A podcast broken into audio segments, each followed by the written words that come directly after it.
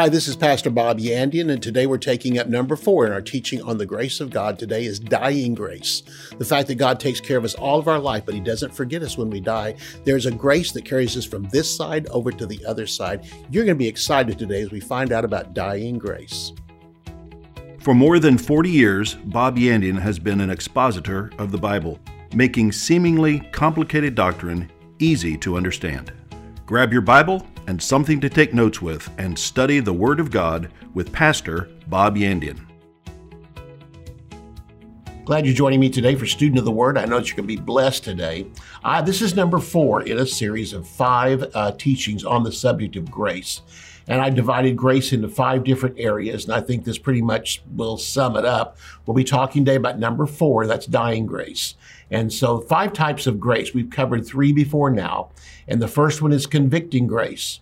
When you hear the word of God, when you hear the plan of salvation, it's the Holy Spirit that convicts you. This is the grace of conviction. And it's not something you work for, earned, or deserved. In fact, we didn't even deserve to get saved. But God provided by the work of the cross and by the death of Jesus Christ, resurrection, sitting in heaven, and then now God holds it out to us as a free gift and not only points to it in the gospel, but actually convicts us to take it. And so that's the first type of grace we run into is convicting grace. Faith comes by hearing, hearing by the word of God. The next one is quickening grace. When we say yes to the gospel, it's the grace of God that quickens us. We don't deserve it. We don't earn it. It's the Holy Spirit and the work of God's grace that gives us eternal life. The third one, which we covered last time, is living grace, and that covers from the time that we get born again until the time that we face death. And so this again of the three for this lifetime is probably the longest one of all. It covers it could cover for me. I was saved at five years old and I have no plan on dying soon, but if I do, whatever time it is, if I'm in my 80s, well, that'll mean that for about 75 years, you know, that I, under, I operate under living grace. And the beauty of living grace is, as grace is, it continues to get better and better. The grace of God, He gives more grace. Whatever grace he gives, there's more added to it, and that's living grace. But today we're going to take up the subject of dying grace. That when we leave this earth and go to heaven, there is a grace that takes us from earth to heaven. It's short lived, the short amount of time that we uh, are dying and even the days before we die, when we experience such ex- exceptional grace of God, during that time, that carries us into eternity. And you're by now saying, well, dying grace, that ought to be the last one. We have one more to go. The answer is yes. It's the best of all of them. It's called surpassing grace. And that will last throughout eternity. And understand this if grace continues to get better every single day, surpassing grace, we'll see the beginning of it when we die, and it will get better and better throughout all of eternity. It is an eternal grace that we move into. One thing we did find out was all grace is ministered to us by the Holy Spirit, and He is the He is the one that carries grace to us. He carries our the conviction for us to get born again. He's the one that quickens us. He's the one that gives us guidance, direction. That's the grace of God in life. It's the Holy Spirit that carries us to the other side, along with angels or whoever happens to accompany us at that time.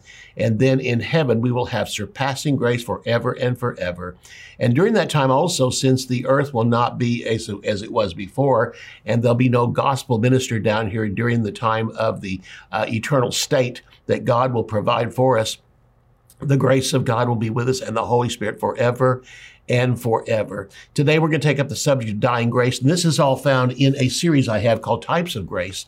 And this particular series can be available to you. It's three CDs. I know you're going to get blessed by it. And the announcer will come on at halftime, tell you how you can have this for yourself.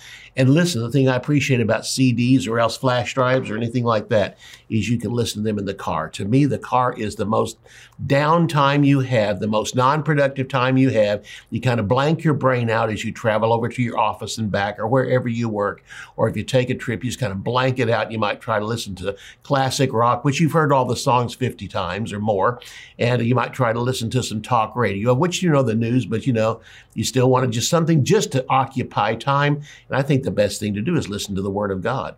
In fact, it'll get so good at times, you'll pull the car over to the side of the road, put it in park, jump around the car a few times, get back in, shout hallelujah, and drive off because of what you're learning it's a great time to understand that, in fact, many of the sermons I have came from while I was driving in the car, listening to a teaching. And again, I admonish you to do that. So once you make plans for that, watch out how much you can change your life because you really don't need that much classic rock. You don't need that much country music and you don't need that much talk radio for sure.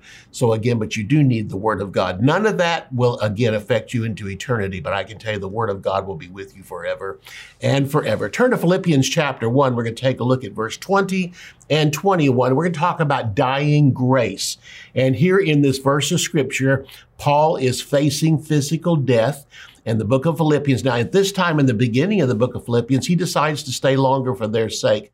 And of course, then by the end of the book, He's discussing the time he's going to go to heaven, but he's looking at dying grace. The older you get, your daily life means less and less and less. And really, but you know, as you live your life out, death is just way down there down the road. But the closer it gets, the closer it gets, the more that you separate yourself from the thoughts of life and the attitudes toward life, and the more you start thinking about eternity. And there's that gradual transition that comes at that time.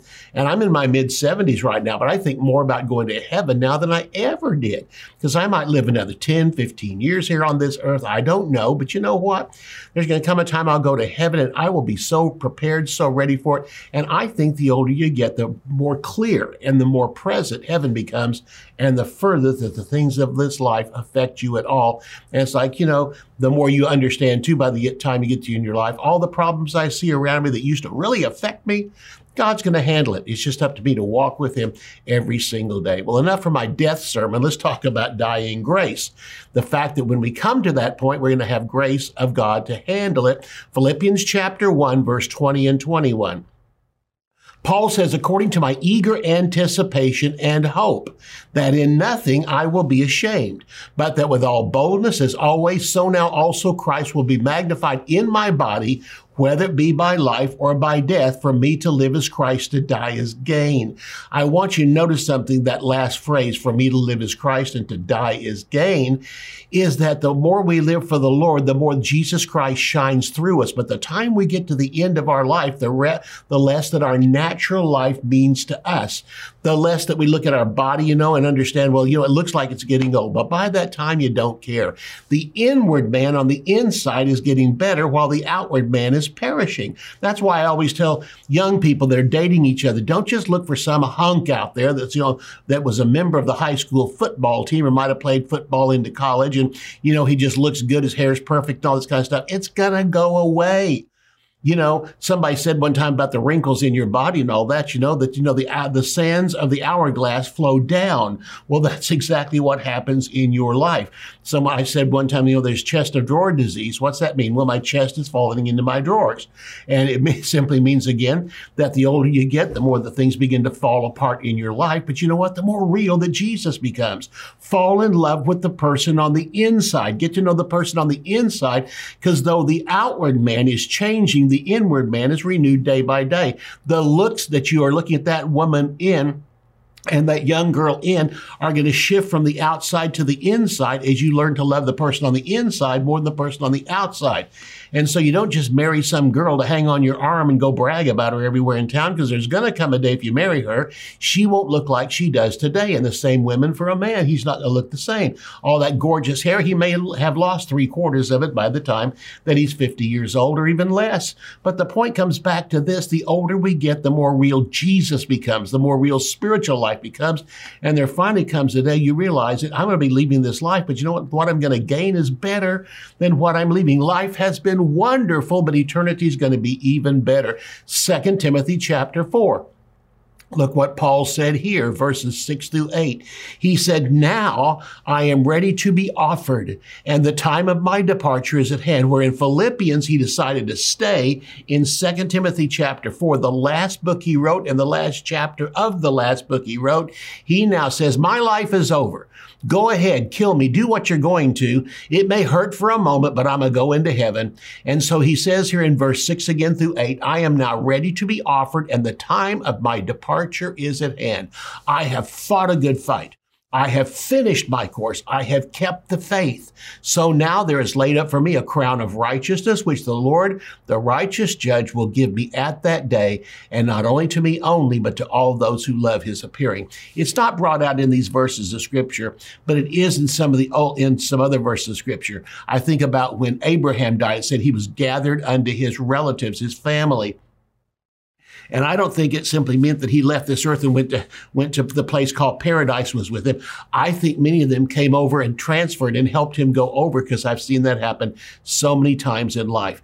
And so Paul is talking here about his death. And he did mention too, there's been times even as he got older, his friends forsook him, like the time he went into a trial. He was in a trial. And uh, as he was there, and, the, and he said, nobody came. Nobody stood with me during the time when I had a legal battle. And he said, it would have been nice, but nobody came. And uh, including Timothy at that time, he said, I was by myself. He said, other times, Timothy, you were the only one who stood with me during these trials. And right now, he points to all those who have left him, turned their back on him. But what's he saying about me and the Lord? I have kept the faith. I have fought a good fight. I have finished my course. Notice these statements he is making. He's looking back that not that he's proud of himself, but just the fact that, you know what? It took guts and determination at times to stay with God. It'd have been easier to leave. He mentioned one time about, he said, uh, Demas has forsaken me, having gone after this present world. This is in the verses to follow after that. Demas was a man that worked with him, ministered with him. He says, but he's run off after this present world. I've seen it happen so many times where ministers have left the ministry and just gone after the world. They've got secular jobs. Uh, they've suddenly left their wife and gone and found somebody else. I mean, just a number of stupid things. And I know they regret it toward the end of their life, but you know what Paul can look back on? It has not been easy. It's been tough. In fact, I think it was tougher for Paul than just about anybody else in the New Testament. But at the end of his life, as he's looking back and he knows that death is coming very shortly, he says, I've fought a good fight. What does that mean? I continued to fight and they won, and I won the fights. At the end of it, the Lord came through for me. I have finished my course. This is what God gave me. I can see the finish line coming, but next of all, I've kept the faith. The faith here is not faith in Jesus Christ. No, that's salvation. The faith he's referring to here is following after the word of God. I have kept the faith. I have preached the word. I have followed it. And verse 8, so now there is laid up for me a crown of righteousness, which the Lord, the righteous judge, will give me at that day, not to me only, but all those who love his appearing. He now says, What I have done, anybody else who's a Christian can do. It just comes back to making up your mind. I'm going to continue to fight the fights that are in front of me because I know this. The Lord is with me, the Holy Spirit's with me, angels fight with me, and I have the power of the Word of God. Next of all, I finished my course. I came and I can see the finish line right now. I'm going to cross it. Next of all, I have kept the faith, followed after the Word of God. Put the Word of God above everything. The Holy Spirit uh, guided and led me, but he led me in line with the word of God. And now I know I'm going to heaven. And there I'm going to find a crown of righteousness for simply being obedient and faithful to the things of God. And he said, not only me, but anybody who does this can have that kind of transfer from life into heaven. I will see you right after the break. The awesome grace of God begins with salvation and carries us all the way through this life and into eternity. Because of the work of the cross, God's grace is absolutely free to all who will simply receive it. In this five lesson teaching series, Pastor Bob Yandian highlights the foundational Bible truths concerning four specific types of grace that God has provided for us. The topic titles are Mephibosheth, Convicting Grace, Saving Grace, Living Grace, and Dying Grace. Understanding the nature of the grace of God in each of these areas of life will help you understand the nature of His character and His unconditional love for us. To order types of grace, go to bobyandian.com. Theology Simplified is a practical guide to foundational biblical truth.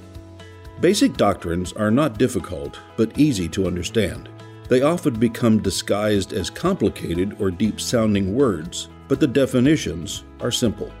Using straightforward vocabulary and down to earth examples, Pastor Bob makes complex theological concepts clear and practical. Eight crucial doctrines of the Christian faith are demystified. redemption, justification, sanctification, reconciliation, predestination, election, propitiation, and glorification.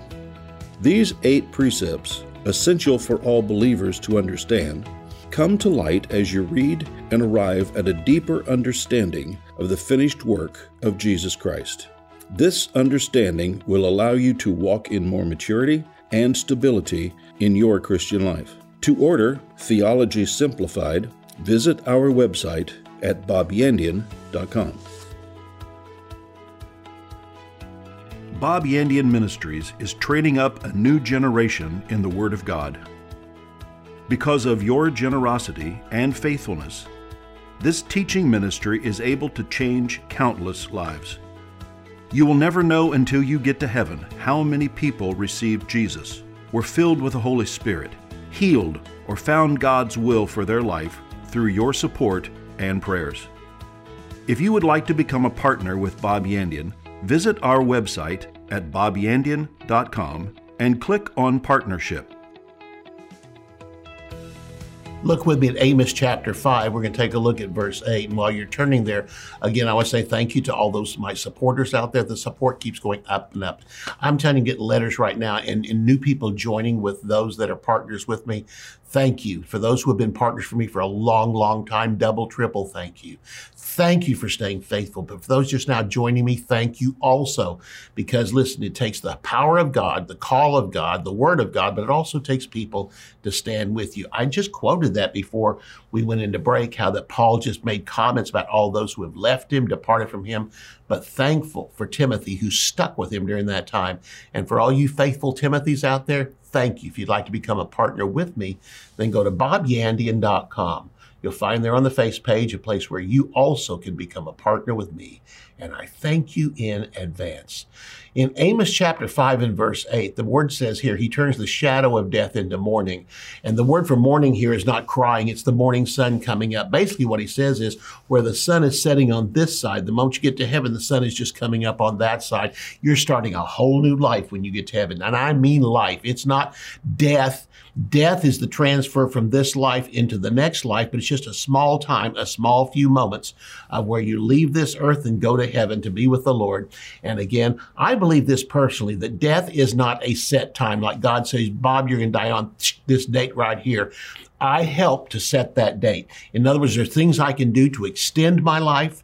There's things I can do in the Word of God to shorten my life, to say, yeah, but doesn't God know when I'm going to do it? Yes, it is. But God doesn't pick that time and force me to die at that time. He just knows the day I will give up and say, okay, Lord, that's it. I'm tired of living down here. I want to go to be with the Lord in heaven. I've kept the faith. I've, I've you know, I've fought the good fight and I'm ready to go to heaven. He knows when that day is going to be, but he didn't make it happen on that day is what I'm saying. This is not part of God's sovereignty where we have no choice in it. Death is something that we also, by walking with the Lord, can extend our life. Let me give you some verses on that. Psalm 33 verses 18 and 19 says this The eye of the Lord is on those who fear him or reverence him on those who hope in his mercy to deliver their soul from death and keep them alive in famine. Those who trust the Lord, those who put their faith in his word, faith in his promises, God says, I'll keep you through death. I'll keep you alive during famine. And you'll come out on the other side saying, look how many other people died during that time and died during famine. But you know what? The Lord has kept me and watched over me. We have something to say about the time when we leave this earth. Psalm 91, the closing verses say, with long life I will satisfy him. This is God speaking, not Bob speaking. God. God says, with long life I will satisfy Bob or Jim or Mary and show him my salvation. My salvation is heaven. He says, I'll show him. Right now, I can't see my salvation. I know it's in me, but there's going to come a day it will become visible when I get to heaven. And in the meantime, God's going to satisfy me with long life and then one day display in front of me my salvation. Reverence for the Lord adds to our years of life. Proverbs 14 and verse 27 says this. The fear of the Lord is a fountain of life to depart from the snares of death. So, in that verse of scripture, simply what's saying is the more we fear the Lord, the more we reverence him, it becomes like a fountain of life inside of us and renews our life day by day. And we'll be one of those that people look at us toward the end of our life and say, just you still look young, you still act young. It's not me, it's the Spirit of the Lord, and my reverence for God is like a fountain of life springing up on the inside of me, and not just spiritual life, but adding to my natural life. Honor toward your parents adds years to your life. Ephesians 6 verses 1 through 3 says this, honor your father and mother. This is the first commandment with a promise attached to it that it will be well with you and you may live long on the earth. Andrew Wommack said he was watching a special one night. I think it was on, you know, like a National Geographic or something. Uh, they were finding the people who live the longest on the earth. They found out on the uh, West Coast of Japan was a group of people that lived near the ocean up in a mountainous region, and they lived to be the average age was around 120 years old. And so the first thing they did was check out what they eat. They always do that. They always say it must be what they eat. And if you'll eat like they do, you can live a long time like they do because they tie food in with your health. No, it's your, it's your attitude. It's your respect. And in this verse, it's your honor toward your father and mother that causes it to be well with you and may li- and you can live a long time on the earth. And whenever Andrew saw that, he said, it isn't the food. He said, that's the part of the world where they not only honor their parents, they worship them. It's part of the religion of their fathers, religion that they honor. And he says, and part of it was to honor your father and mother, almost worship them. He said, this is what causes them to live a long time on the earth because that promise is a natural promise too. It'll apply to unbelievers as well as believers believers. And so in Job chapter 5 also, we are told that the Christian, the believer, does not need to fear death when they see it coming. Job chapter 5, verses 19 through 26, speaking of God here, it says, He will deliver you in six troubles, and in seven there will no evil touch you. In famine, He will redeem you from death. In war, from the power of the sword. You shall be hid from the scourge of the tongue. To me, that's the best one of all. This is better than being redeemed from the sword and from death, is redeemed from the scourge of the tongue, people talking about you. Neither will you be afraid of destruction when it comes. At destruction and famine you shall laugh. Neither shall you be afraid of the beasts of the earth, for you shall be in league with the stones of the field, and the beasts of the field will be at peace with you.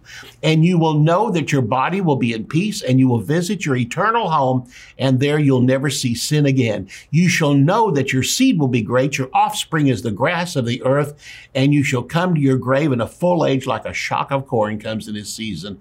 Wow, all those wonderful things are said there. If you just live for the Lord, if you'll live by his word, if you'll give him thanks, if you'll do these things, God will keep you at peace peace. You'll come through war and come out on the other side. And again, at the end of that verse, then by the time you come to your grave, it'll be at a full age, like a shock of corn comes in its season.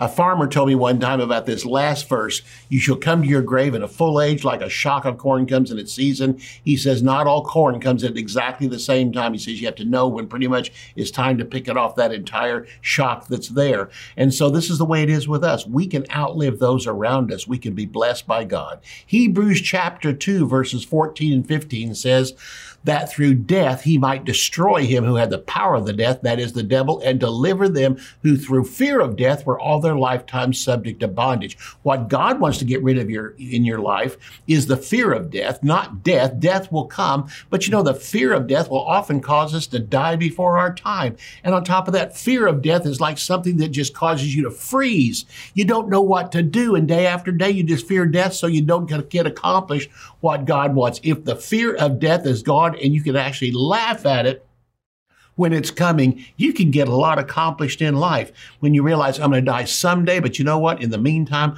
I'm going to keep walking with God. Psalm 23 and verse 4 Though I walk through the valley of the shadow of death, I will fear no evil, for you are with me. I want you to notice we're always seeing the shadow of death. The shadow of death lingers over here all the time, but a shadow can't kill you. It just simply means it's going to come someday. And even though I get older and know that death was coming closer to me all the time, the point of it is I will fear no evil. Why? Because God is with me. The God who redeemed me and saved me and gave me a call on my life will also be with me from the time that I leave this earth and go into heaven. 1 Corinthians 15 55. O death, where is your sting? O grave, where is your victory? What are the blessings of dying grace?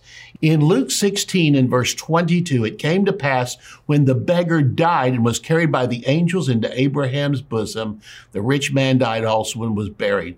Dying grace is a bridge connecting this world and heaven itself. Believers can see both sides.